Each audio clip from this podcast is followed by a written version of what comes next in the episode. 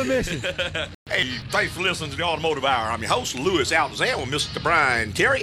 Why don't you go and give us a call? It's 499-9526. And, of course, that's area code 225, just in case you happen to be outside our calling area. That's right, and we're still giving away the free T-shirt for the farthest caller today. Absolutely. on the you air. Give us a call and just be sure you tell the producer who answers the phone where you're calling, and he will be sure to get your address written down, I think. All right, got a thumbs thumbs up up. there. There you go.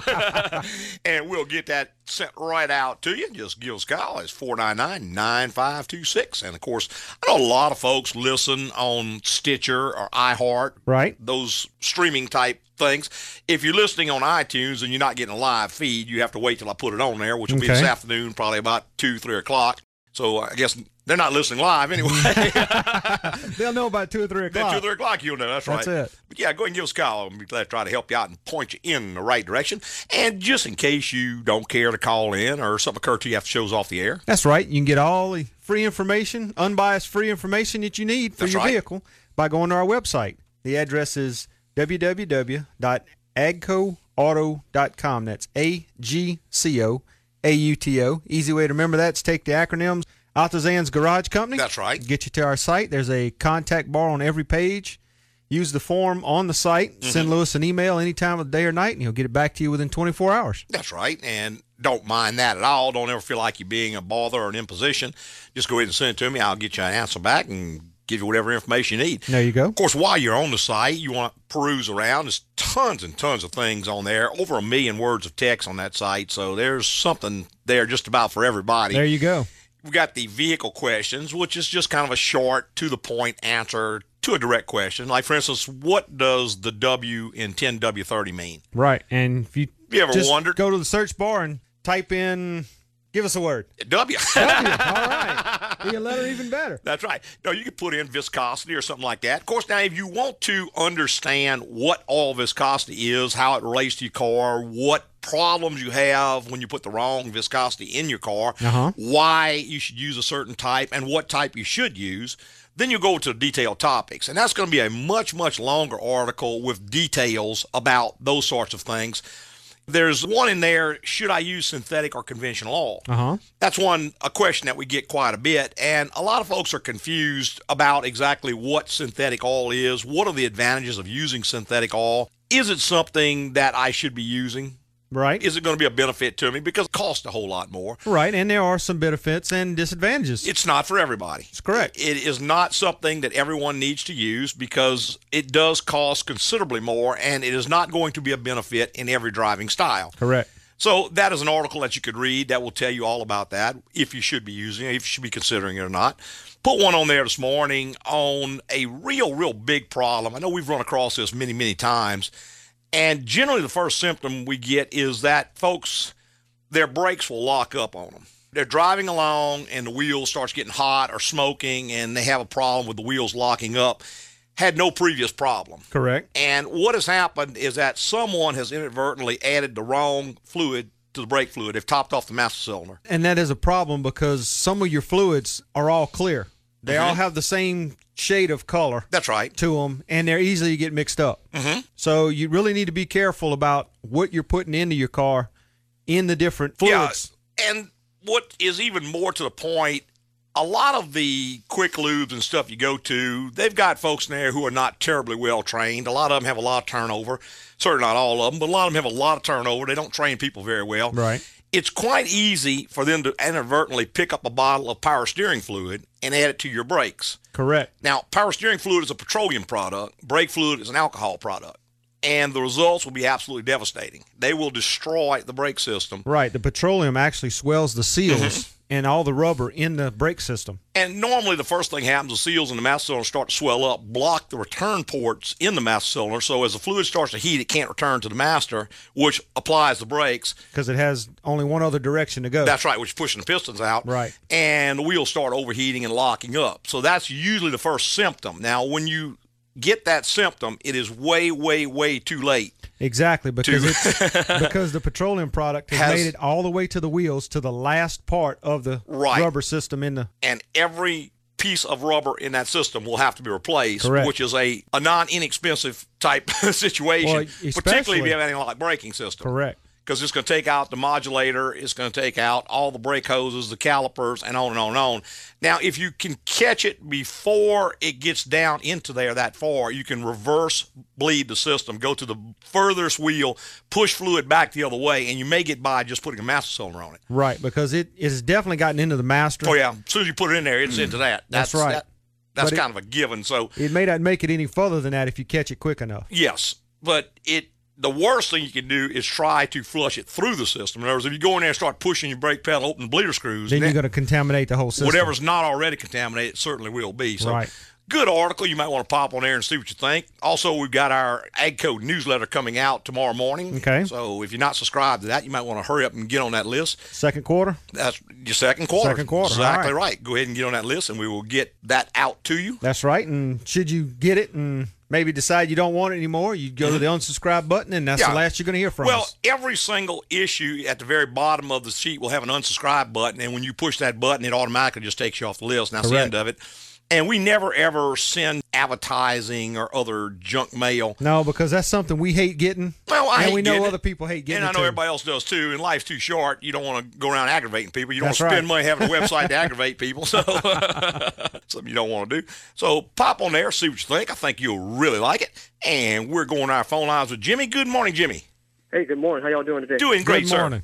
Good. Look, I called y'all a couple of weeks ago. I got Okay. a little 2010 Honda Accord. Okay, sir. It was under warranty. Mm-hmm. Uh, the spool valve went out. I don't, know- don't know if you remember that call or not. Uh, that valve is the one that controls, knocks out a couple of cylinders when it- goes on economy mode. Okay, sir. All right.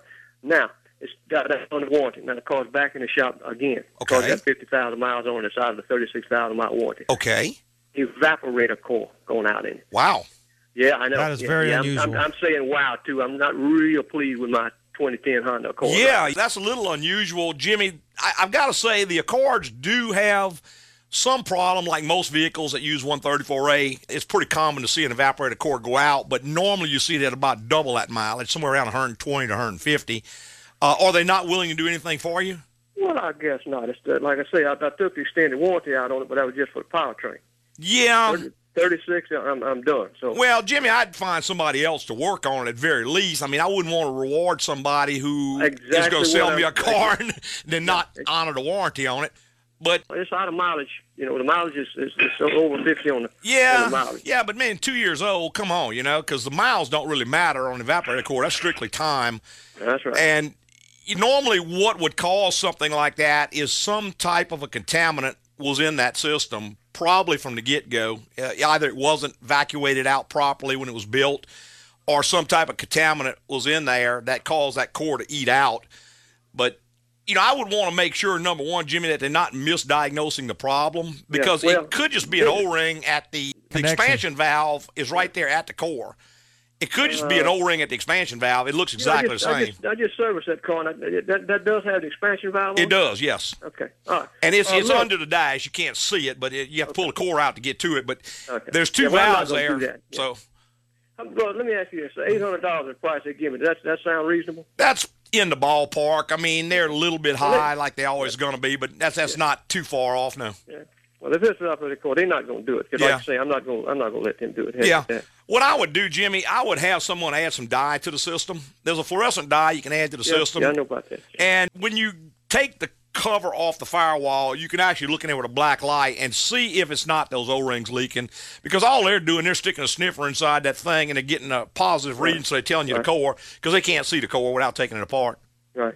Okay. Well, I might. Uh, thank you for that. Y'all haven't seen a whole lot of these 2010. You know, this. this No, I, hadn't- I yet. hadn't too much of that problem. We've had some other problems. We had some of the Civics are having trouble breaking the water pump pulley on them, which I think is kind of bad, but but I'm gonna uh, tell you one more big item on this car, and it's gone. it's going on down the road. no more Hondas. No I more hear. Hondas. I'm telling you. Yeah. And I don't know. It might. This. This might be the end of it for me. For that. yeah, I hear you, Jimmy. Yeah. Okay, All right, man. well, thank y'all. Hey, thanks for All calling. right, Yeah. Bye bye. All right, 499-9526 number. If you want to be part of the automotive hour, we'd certainly love to have you. That's kind of a problem. I got to say, Hondas are probably one of the least problematic cars we see. Honda and Toyota probably have less problems than everything. But any of the newer cars, including Honda and Toyota, just in my opinion, are not near what they used to be. That's right. Way, way too many big, big problems at low mileage. Low mileage. And Just well, we say low mileage. Mileage lower than 100, but over 36. right, exactly. You know? right outside of the warranty period. Exactly. But you think about how many engines we're installing now. Oh, I know. I've got two Chevrolets, an Impala and a Malibu, with 120,000 ish on both. One's got 117, one's one- got 129, with the engines going out in them. Yeah. And neither one of them were neglected. They both have been cared for. It's just one of them threw a rod, and the other one is got low compression in a number of cylinders, and that is not unusual at all.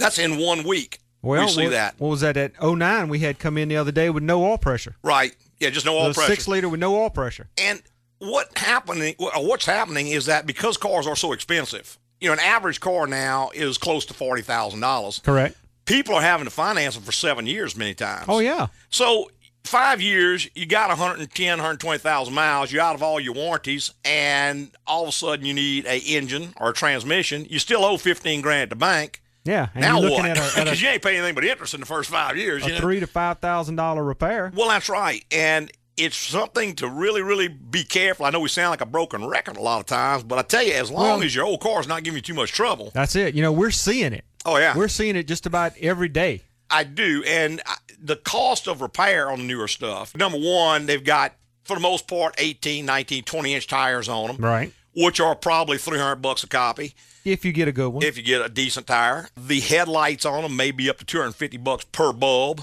I mean, and, just and that's hoping that the Yeah, the transformer, doesn't go out, which is another is- five hundred bucks per side. Correct. Plus, you got to take the bumper off to get to them. that's right. But the cost of maintaining this all this technology is just incredible.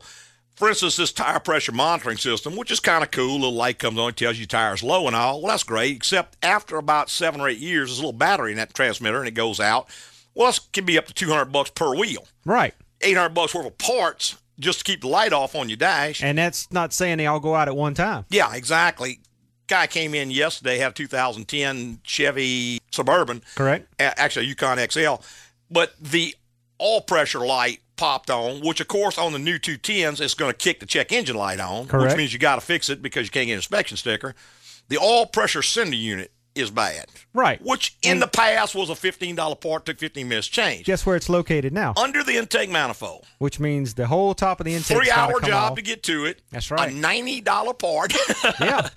Yeah. and he's got like 70,000 miles on the car. and Check engine lights on, you're not getting an inspection sticker, you got to fix it. that's right. So that's just the kind of stuff we're seeing on a just regular, regular, regular basis. And I'm, I don't mean to sound like a harbinger of doom and gloom. I'm just trying to warn people. Just know what you're getting into. Correct. Hey, going back to the phone lines with John. Good morning, John.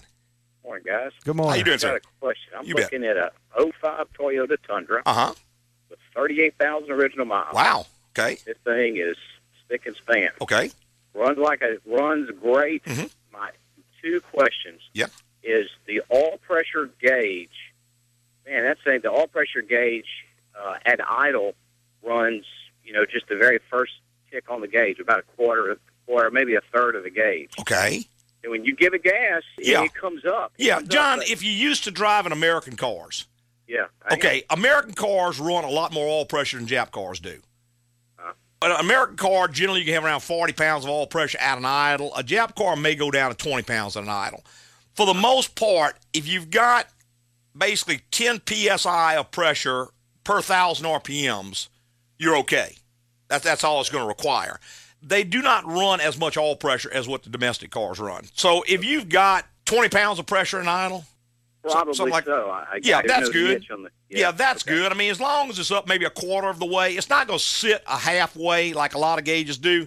You got to remember too. See, on a Ford and even the new GMs, when you're looking at oil pressure gauge, you're not looking at a gauge at all. It looks like a gauge. It looks like a gauge. And all it- it is is an indicator. It's got a switch, and zero goes to zero. Any pressure at all kicks it to halfway Right. to make you think you got a lot of Oh, oil okay. pressure. Oh yeah. that, that confuses a lot of people. Yeah, like on a Ford, for instance, it's just an on-off switch, and I think the off is about three pounds, five pounds, something like that. It drops to zero. Anything above that, it goes link. to halfway. It's not a linear output then. It's just Yeah, it is on. not. No. It's not even a variable output. It's an off on. Basically, it's a glorified light. It's a light with a, with a needle on it. Yeah. All right, well, I got, a, I got another question. Okay. The All right. Uh, front driver's side headlight is out. okay.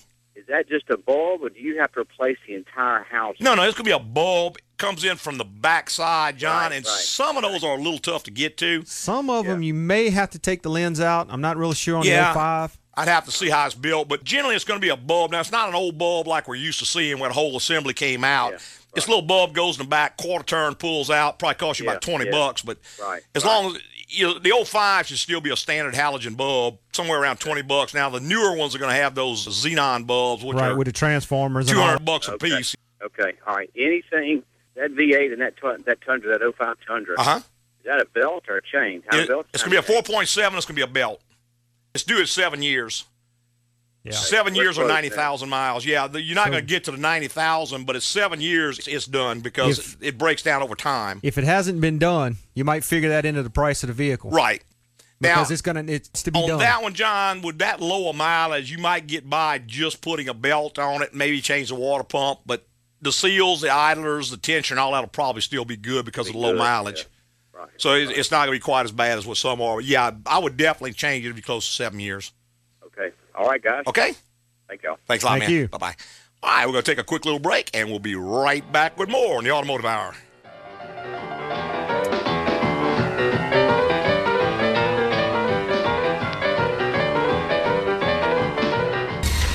More details on an alien aircraft that landed in North America, we go to a press conference with General Toms. We have been able to communicate with the aliens using a special intergalactic code, and they are an inquisitive bunch.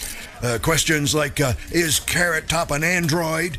Um, why are those birds so angry? Uh, and uh, who actually did put the bop in the bop shoo bop shoo bop? Sir, is it true they asked for a tow to Agco Automotive, the leader in car maintenance and repair? Yes, they actually explained to me about AGCO and having repairs done for the overall lowest cost. They learned it all online at agcoauto.com. That's A G C O A U T O.com. It seems like across the universe, everyone knows that AGCO is the place to go. Did they seek any more information? Yes, they were curious to know the mysteries of the turducken. Sir, I've often pondered those myself.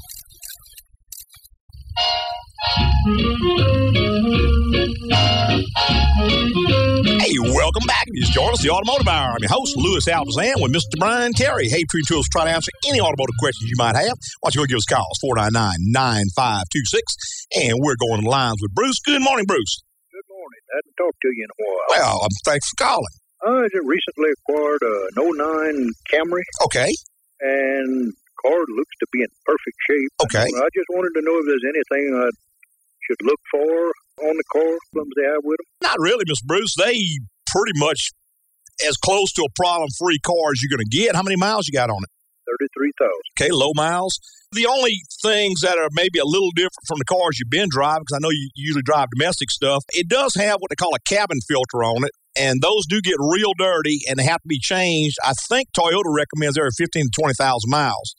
So you might want to go ahead and pull that out. It'll be back behind the glove box somewhere, and it's going to probably be pretty dirty. So you might want to go ahead and look at that.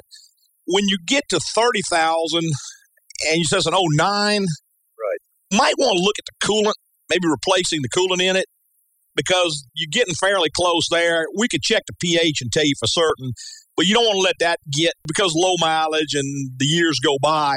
An 09 is probably going to have a timing chain on it, not a belt, so you're not going to have to worry about that ever. It'll last pretty much the life of the car. But really, until you get start getting up around 60 or more thousand miles, there's not going to be a whole lot of services. When you start getting up six, seven years, you might want to look at a transmission service on it, stuff like that. But I mean, other than changing the oil, change that cabin filter out, that's about it. Well, that, uh, I don't know if I'm, I don't think I'm flexible enough anymore to get the cabin filter. I understand. Well, you know, if you bring it in, we can change the coolant and we can change that cabin filter for you real easy. Uh, if you know where it's at, it's not a big deal. It's about a 10 minute deal to Yeah, change. some of them are a little more than that. Some of them are a little less than that. It just depends on how it's actually fastened behind the glove box.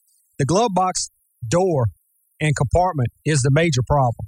You got to figure out how to get that thing out of the way. Then you just take reach behind it, get two clips, and the filter slides right out of the case. It's it's a piece of cake once you get Yeah, getting to it. yeah once you get the glove box door out the way. I don't do that stuff no more. I understand. Well, run it by Quite the shop. right. Like I said, we can certainly change it for you. It's no big deal. We, we do them all day long. All righty. I was just wondering if there was anything that.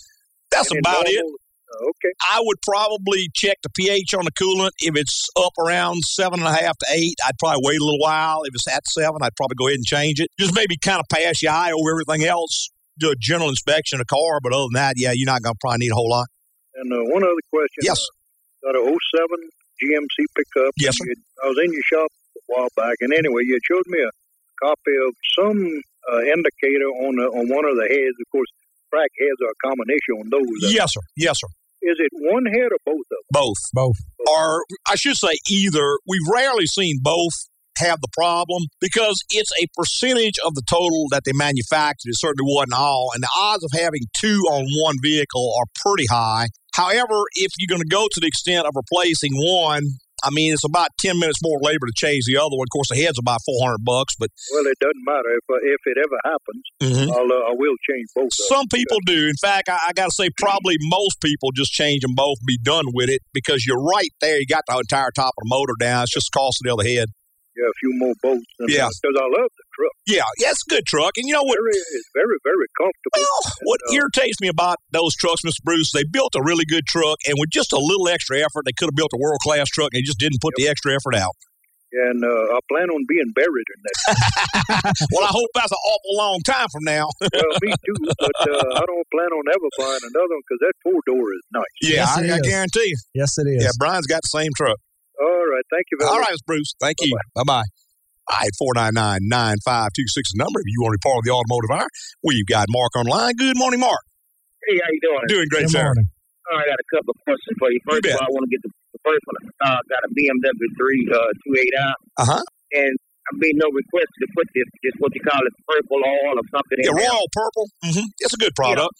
How long does you can actually go and drive on it? Do you have to Mark, I wouldn't- I wouldn't use it any longer than I do regular oil because the Okay. entire concept behind using a synthetic oil and going longer is actually false. That comes out of the marketing department, not the engineering department. See, synthetic oil, the reason they use it is because it protects the engine much better, it cleans the engine much better. But because it cleans the engine much better, it gets dirty faster.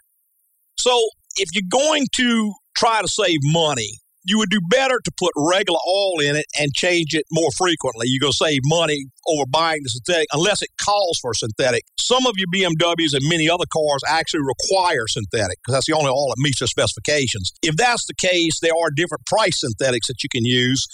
Royal Purple is a premium product at a premium price. It's good, but you know you do pay a premium price for it. And the only thing about Royal Purple is it's not real uh, Readily available. Readily available, Yeah, it's kind of hard to get. You have to usually order it from somebody or whatever. or keep it stocked on hand at the house. as know. opposed to say Mobil one, which is just as good and way, way more. I mean, you can buy it at Yeah, Walmart. you can get it know? anywhere. It's, it's way more widely available. I think we lost him. Uh, I'm sorry, I think we dropped it. Let's see. We have got Randy's been holding. Good morning, Randy. Hey, how y'all doing this morning? Doing Good great, morning. man. Good. My wife has an 08 Honda Civic, Okay. and the little interior lights, you know, that you click them one side for the driver, one side. for Yeah, the yeah, yeah, I know passenger. exactly. Mhm. Yeah, the, the one on the pass, the driver's side went out, and Mm-hmm. I cannot figure out the daylight. I mean, how in the world you get it out? I've looked at the book, looked Yeah, at where you got to be real careful with that thing, Randy. But you take something like a, a knife blade, a little small knife blade, and you can actually just pry on it gently, and it's got like a rocker switch where it rocks back and forth. That will pop down. That little clear plastic lens will pop down, and when it does, the bulb will be right in there. And there's a special little bulb. We buy them from Honda. The ones you buy from the parts store usually don't fit. They end up falling out and not working. But you can swing by the Honda dealer. They're about two dollars, three dollars. But yeah, that Okay, little that little lens will pop out of there. Just be kind of gentle with it because you can break it. Okay, so you put you you pry on the side that you would push up on because the other side is naturally the pivot's in line with the car. And there's this one by the windshield, is one by the back seat. So what I try to do is get right there about where it pivots, take just the point of the knife and kind of just pry because it's kind of clips around a little pin. And it will pop off. But like I say, you can break if you start prying real hard. So I get on the on the front and the back of it and pry down, and one side will come down, and you can pull the other side down. Is there a place on the internet like you can look and it show you like step by step? Because That They may very well Sure be. Yeah, they may very well be YouTube or the or internet somewhere. Just type in like Honda. They call that a map reading light. Right. Type in Honda map reading light replacement. They may Right. very well be, but Right. I changed one for a lady came by the shop Friday. That's how I'm familiar with it. Yeah, I just took a pocket knife and just popped it right on down. Right. Because I don't want to take a two dollar light and turn it into a hundred dollar wheel. Well, I guess, I guess worst case you'd break a little lens. It's probably probably fifteen twenty dollars easy, but yeah, it pops out pretty easy. Yeah. All right, man. Okay. Appreciate it. All right, Randy. Thank you, man. Bye bye. All right, we got time for two more calls. We got. Yeah, he gave me the. I think, it was, I think he gave me a thumbs up. He, gave, yeah, he stuck a uh, finger in there. Yeah. Didn't quite see which one it was. right. We got Craig online. Good morning, Craig. Yeah, I got an 07 Camry. Okay. Got 92,000 miles Uh-huh. on it, and started burning oil about a month ago. I'm not. I don't know if it's burning or what, but it's uh, losing oil. Using all, yes, sir. Craig, did you change the type of oil you've been using or anything? Well, I think I started using uh, that high.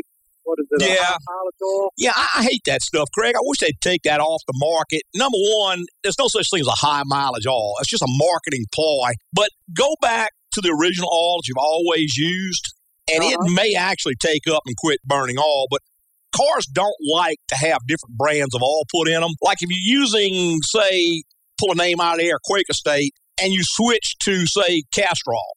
They're both good products, but they're not compatible. They don't use the same additives. Mm-hmm. And you can make a car start using a considerable amount of oil. And we see that a lot with people that go to different these little quick oil change Yeah, places. 'cause each they one uses a different oil. Right. I would go back about to the original oil. Clearance? Will valve clearance affect that? Because it No. says check No. your valve clearance every so often. No, not at all. The only thing that'll do, and really, Greg, I have never seen the valve clearance get off of one of those unless you pull the head off or something like that. It's fixed, it's set with shims. It can't move. It's not like an adjustment that's going to slip. But even if it got off, the most it's going to do is start tick, tick, ticking, you know, making a little noise. Right. But no, that's not going to have anything to do with it. I would go back to the original oil you've been using. All this junk about high mileage and SUV oil, and I'm a regular oil they put in a can, charging you more for it because they know some people got high mileage, some people got SUV, some people got different things. They're willing to buy that junk. Now it may take a week, it may take Well, a month, it may take It may take three months. a couple of oil changes Right. before it gets back to normal, but I would go back first off to the original oil. Now, obviously, make sure it's not leaking oil anywhere. You know, something like a rear main seal leaking or It's not something. leaking, so I know that. Well, it can be funny, Craig, because you can have a leak that only leaks when it's running and not when it's stopped. And it could- You're going down all down the road, drip, drip, dripping all, but you don't see it. You park in your driveway, it doesn't drip anymore. or it could be enough that it's running out and dripping on the exhaust, and the exhaust is burning it off That's before right. it hits That's right. So, I mean, I've seen Need a to be car. checked. Yeah, I've seen a car rear main seal leak and only leaked when the motor was running. Right. Guy swore to me it wasn't leaking all. But when I got it in, looked under it, I mean, it was all everywhere. So oh. obviously it was leaking. We changed the rear main seal and it quit using all. But yeah, that's the first thing I do. In fact, go on my website, go to the search bar and type in something like burning oil. Uh-huh. And I've actually got an article in there all about why engines use oil and some things you can do to try to rectify it. Uh, all right, man. Thank you very much. Okay, man. Thanks, Greg. Bye bye. All right, 499 9526 number. If you want to be part of the automotive hour, we're going to try to squeeze one more call in for the break. We got Mike online. Good morning, Mike. Good morning. How y'all doing? Doing great, sir. Great. I got a question about a 06 uh, Chevrolet Trailblazer. Okay. When I turn my air conditioner on, I hear a little rattling noise. Okay. I don't know if that's in my compressor or. Could very well be. They have I mean, had. it still blows cold and everything. Yeah, Mike, but what you need to do is get that checked because if the compressor goes out completely, there's this rattling, it means it's fixing to go out. When it comes apart, it's going to sling metal throughout that system, and you're going to take an already expensive job, you're going to turn it into an astronomically expensive job. Right. You know, you can if, if let's say you got to put a compressor on there right now, you're probably going to be into a compressor and a condenser and a filter dryer, which is probably 12, 1400 bucks to do it right. If you let that compressor come apart, that's going to jump into about a $2,500 job because Yeah, you got to change every piece of the system. And it will cool right up until the time it comes apart. Kind of like an engine that's knocking will keep on running just fine. It's just knocking. And I wouldn't push that. You know, if you turn the AC off, the noise goes away. Odds are it is the compressor. I mean, it could be something like the clutch. It could be the compressor's loose on the engine block. It could be the belt tensioner for the compressor. The load makes it knock. None of those are really great, but you know, if you the quicker you deal with it, the less it's going to cost you by a wide margin. Okay. Another question. I have 160,000 miles on Okay. it. And I was wondering, does, do I need to change the timing belt? No, that has no belt on. That's got a chain on it. It's it's pretty much good for the life of the truck. Okay. All righty. Well, good. I'll make an appointment and get it in the shop. Okay, Mike. Thanks, Thanks, man. sir. All right. Bye bye. All right, we're going to take one more quick little break and be right back with more. Chad, hang on. You'll be straight up after the break.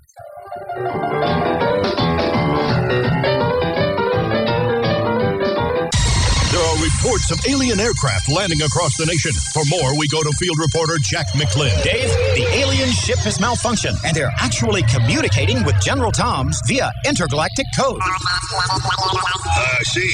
Your ship is broken down.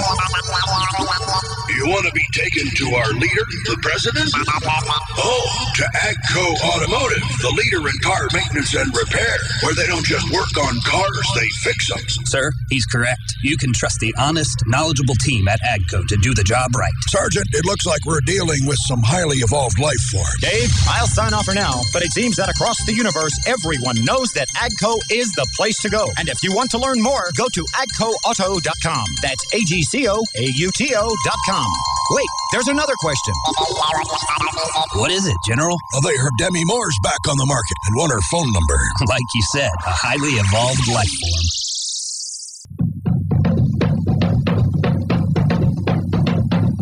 Hey, welcome back. You just joined the Automotive Hour. I'm your host, Louis Altazan, Mr. Brian Terry. Hey, Between Tools, try to answer any automotive questions you might have. Just give us a call, 499-9526. Of course, that's area code 225, just in case you're outside of our calling area. And we're going back to the phone lines with Chad. Good morning, Chad. Hey, how y'all doing? Doing great, Good sir. morning. Hey guys, I got a '98 Jeep Wrangler. Uh-huh. It's got 240,000 miles on Okay. it. It's been a re- been a really good vehicle. Uh-huh. Uh, the only thing I get worried about is the timing chain. Is that what's the lifetime on that? generally timing chains don't have a whole lot of trouble like they did at one time. Way back in the 70s and 80s, they used to use these little aluminum gears with plastic teeth or nylon teeth, and they were kind of bad about dry rot and cracking. I can't tell you last time I saw a timing chain go out. Most of them have got metal gears with roller chains. They're running it all, so I mean, odds of them going out are pretty slim. What usually takes a chain out on a modern vehicle is that the tensioner is actually run by the oil pressure. Mm-hmm. And being that whoever may have in, put the wrong oil in it, the tensioner is not getting the correct amount of oil pressure Right. to start up.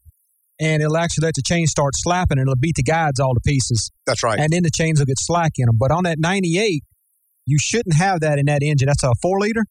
Yes, sir. Yeah. I don't believe that that one has a, a Tensioner on it. tensioner as far as uh, Yeah, some, some of the modern vehicles with the overhead cam engines, like your Ford 4.6 and your 5.4, if you use a cheap oil filter, like Brian said, the oil will drain back to the pan overnight. When you crank it up, the tensioners are dry, so it yanks on the chain. But yeah, that engine's not going to be affected. Uh, I would be surprised, Chad, if you had any problems with that thing. You know, if you have to go into that area anyway, like for instance, let's say you were changing the water pump or you were changing the timing cover seal and you want to go ahead and pull the cover off and change it, it's not that big a deal. It's probably a three or four hour job, and they don't cost that much. But I mean, I wouldn't go in just to change the timing chain. I don't believe. I don't think I'd worry about it. All right. All right.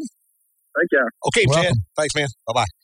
All right, 499-9526 is the number. If you want to be part of the automotive hour, we'd love to have you. That's one of those things that you just don't see a lot of trouble with, other than, like you said, on the, the 4.6 and the 5.4. Right, with the wrong oil, the wrong viscosity oil in it. Wrong oil or wrong oil Or wrong filter. filter. That's generally what caused that. Same thing on like the little Toyota 22RE engine. Great little engine, lasts forever, but if you didn't put Toyota oil filters on it, you could end up Oh yeah, I've time seen, and chain rattling on them pretty good. I've seen those actually go so far until the timing chain slapped the cover Yeah. and wore a hole through the That's aluminum right. cover. Eat hold the cover and It's still either, running. either start leaking oil or start leaking water into the oil, one Right, or the other. still running. Yeah, that's right. Just kicking on along. Yeah, I tell you that little 22 R was hard to kill, man. Was, They were hard to kill. that was the engine, I guarantee you. Hey, going back to our phone lines with John. Good morning, John. How you doing, guys? Doing morning. great, sir. Hey, listen, I bought a 97 Ford F-150. I think it's a 4.6. I bought it new in 97. Uh huh. Got about 105,000 miles on it. Okay. A few months ago, it started, whenever I'd crank it up, it's cold. That serpentine belt would squawk just Okay. for about two seconds. Okay. Mhm. Okay. I changed the belt. It didn't didn't fix it. I Okay. changed the Tensioner. idler arm and the pulley. That Yes. didn't stop it. And I changed the uh, tensioner Uh huh. uh, pulley. It still does it. Once it's warmed up, I can shut it off and it doesn't do it anymore. I, I tell you what you need to do, John, just to be sure you're diagnosing that correctly. Take Uh-huh. that belt off of the engine tonight. Just take it completely off. in the morning, crank it up and see if the noise is gone. Because if it is that belt, that noise won't be there in the morning. Now, if that noise is still there, we got something other than the belt causing the noise. Okay, well, I took that breakover bar, you know, and released pressure and went around to all the pulleys. you Yes, know, sir. Uh-huh. them. Uh huh. And the only one I had a little bit had a little bit of resistance was the power steering pulley. It was I had to kind of pull on it to get it to turn. Yeah. Now it doesn't chatter when I turn. It doesn't squawk or anything. It was the only pulley that kind of had a little bit of a bind in it. John, I tell you what, I have seen a lot of things that will make a noise like that first thing in the morning, sound just like a belt and not be a belt. Uh-huh. So the first step, like I said, just take the belt off and see if the noise is gone. Okay. If the noise is gone, okay, well, when we're into a belt or a belt driven accessory, so then we start looking deeper. But if the noise is still there, then we've eliminated that completely. And we need to start looking at other things. The timing chain, like we were talking about just a second ago on that modular engine, has got two plastic guides in there and two tensioners. And that can make a noise that when it first starts out, it can sound a lot like a belt. Now, later on, it'll start rattling and you'll know it ain't a belt. It, it'll, it'll be much worse. But let's just make sure we got a proper diagnosis on it. Okay, all right. So if if I take that belt off, crank it up, it still squawks. It then you got something else. Could be time and chain. It, it could be oh any number of things. I even ran across one time a car that the exhaust pipe would move against the exhaust manifold, and for some reason only did it when it was ice cold. I guess maybe after heat it up, it tightened it up enough. But I tightened the two bolts at the exhaust flange and stopped it. But every morning when you crank it up, it sounded like a belt. Ah! And it was when the motor cocked over, that pipe moved against the exhaust manifold. Yeah. Huh. So you can get in a lot of crazy things. You just want to make sure you, you're chasing the wrong dog, you know? Yeah, exactly. Yeah, yeah. All right. All right, guys, I appreciate it. John, hang on, and I'm going to get the producer. You calling from Florida? Yeah, well, I live in Florida. I'm now headed towards Lafayette. Well, I'll tell you what, if you want to hold on and give me your address, I'll get you an AGCO t-shirt if you're the furthest caller. Hey, that's I appreciate it. Thank you. hang on, man. All right. All right. There you go. All right.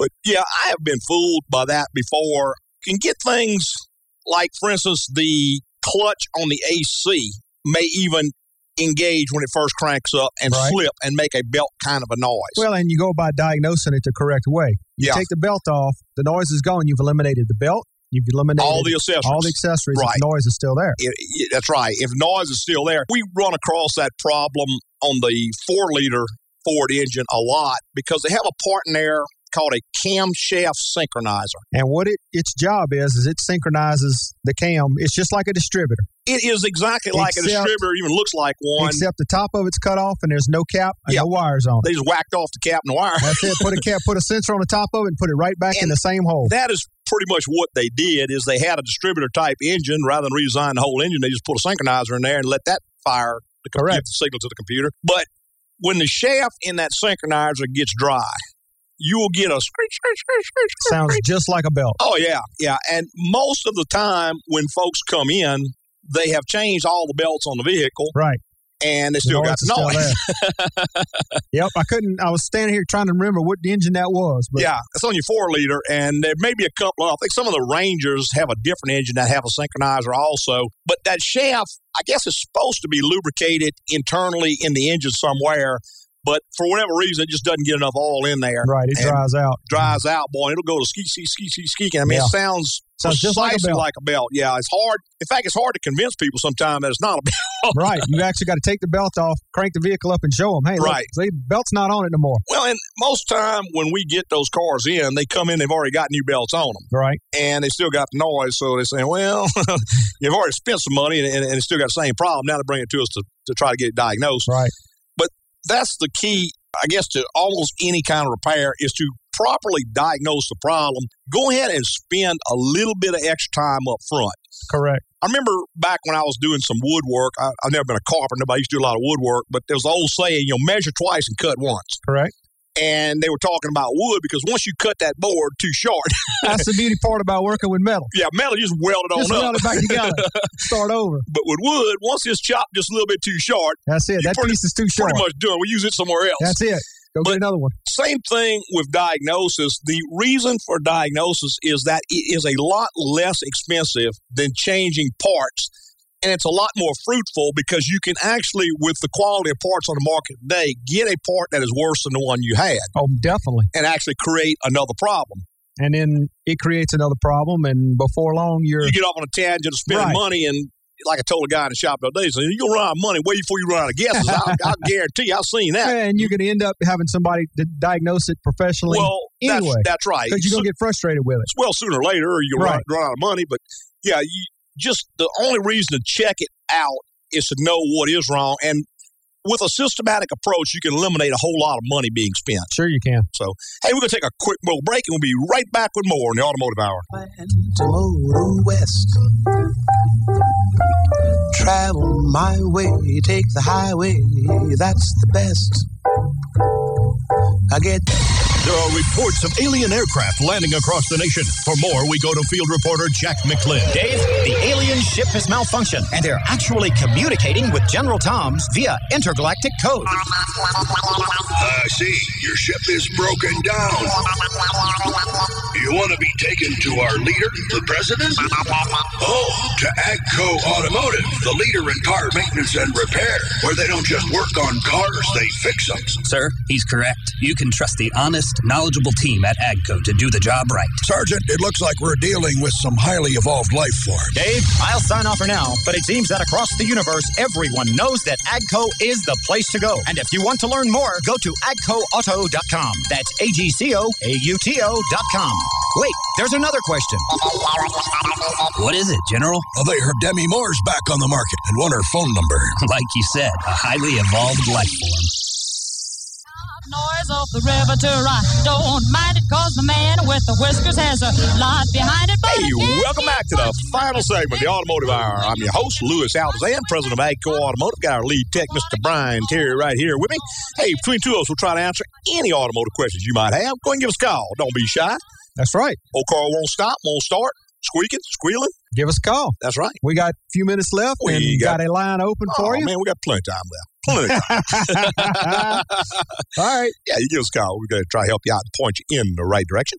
We were talking a little earlier to gentlemen with the AC compressor with Right. the rattle, and air conditioning is one of those things that you get one chance to diagnose and repair the problem properly, and then it sort of goes to infinity after that. Right. Like Deming, you say, off to the moon, because the expense gets so high if you screw it up the first time that it literally will total the car out.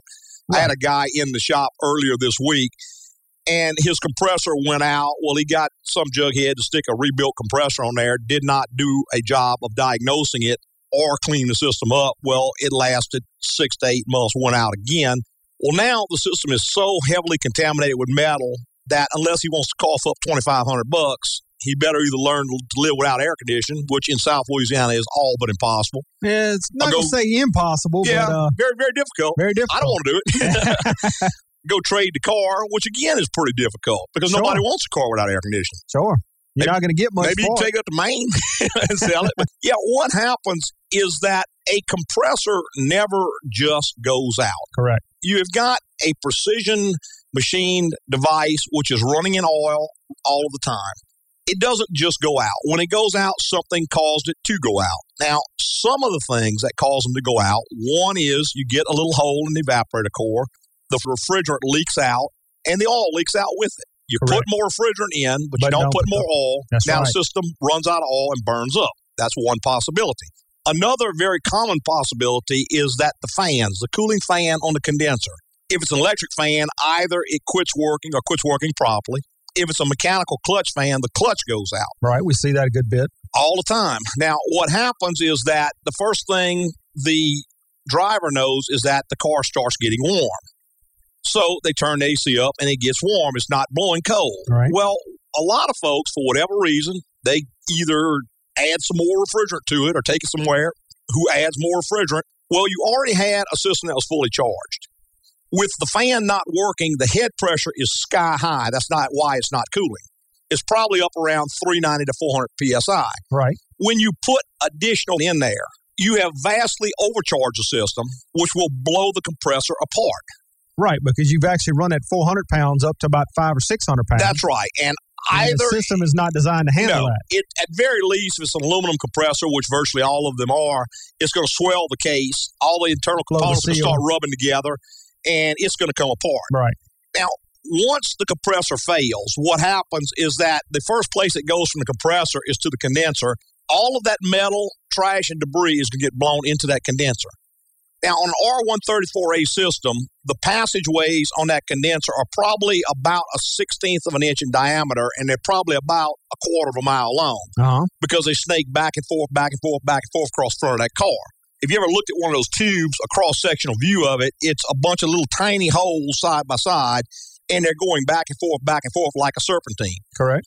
Well, metal that gets into the condenser is not going to come out easily. You're not going to be able to flush it out. You're not going to be able to clean it out. There is no way to clean that metal out of that condenser. condenser. But what happens is you go in, you think you cleaned it up, you put a new filter dryer, you put another compressor on, and as soon as a particle of that metal makes its way through that condenser, it goes through the system, it goes over. Now, when it hits the evaporator, that's a great big old hole, so, it, goes, right, on through. That's right. Eventually, it finds its way back to the compressor. Now, there's an orifice tube in the middle, which is kind of like a little filter, but it will go through there. It'll catch some. Won't catch Once all. it goes through that orifice tube and gets back to the compressor, it's kind of like taking a bolt and dropping it down the throttle body of your engine. Right. It's going to destroy it. Now, once that compressor comes apart, it's going to pretty much just dump more metal in there. So now the situation just gets exponentially worse.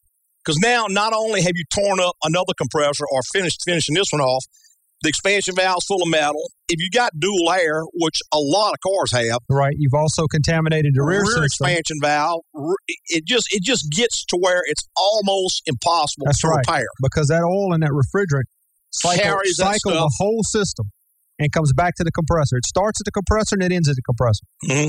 And whatever it picks up, it takes it through the entire system. That's right. And the rear evaporator is built just like the front one. It is. Most of the time, the rear is going to have an expansion valve rather than an orifice tube, so there's no filter back there. It's going to stick the expansion valve. Right. Now, when that happens, it's going to quit cooling if you're lucky, so you'll know something's wrong because all the refrigerator is just being pumped into a loop rather than actually dropping pressure like it's supposed to. But the point is, compressors don't just go bad. Something causes them There's to go bad. for 'em, That's right. So what you have to do is absolutely imperative that you get a proper diagnosis of why this occurred. Most of the time, you either got a leak in the system that's leaking the oil out, or you've got a fan that's not working properly, or a plug condenser, or something, a restriction in the system, a bad expansion valve, something that caused the compressor to go out. When you just go in and stick another compressor on there, it's going to go out again. You've absolutely wasted all of that time, money, and effort, and you've made it a lot, lot worse. Exactly. Because now you have all the contaminants of both compressors strewn through the system. Right, right. And some of your vehicles actually have two fans on them. One That's right. runs cooling fan when the engine gets hot, and the other Mhm. one runs for air conditioning. Well, and we get that a lot of times because folks will say, well, it's not running hot. Right. Well, it may not ever run hot. That's right. It's just the head pressure's going sky high and you can't see that. Exactly. So, just a little word of warning be sure whoever repairs your air conditioner does a proper job of diagnosing and does a complete repair. You don't want to spend more than you have to, but you darn sure don't want to spend less than you should have. That's right. Hey, we want to tell everybody how much we appreciate them listening this morning and every Saturday morning on Automotive Hour. Like, thank all our podcasters for listening this week and That's every right. week. Go to iTunes and give us a rating. That's right. And of course, we appreciate a star rating, but we even appreciate a written rating even that much more. There you go. That'll move us up in the ranking so we can get more folks listening. There you go. Hey, preceding was opinion based on our experience in the automotive industry. Have a great weekend.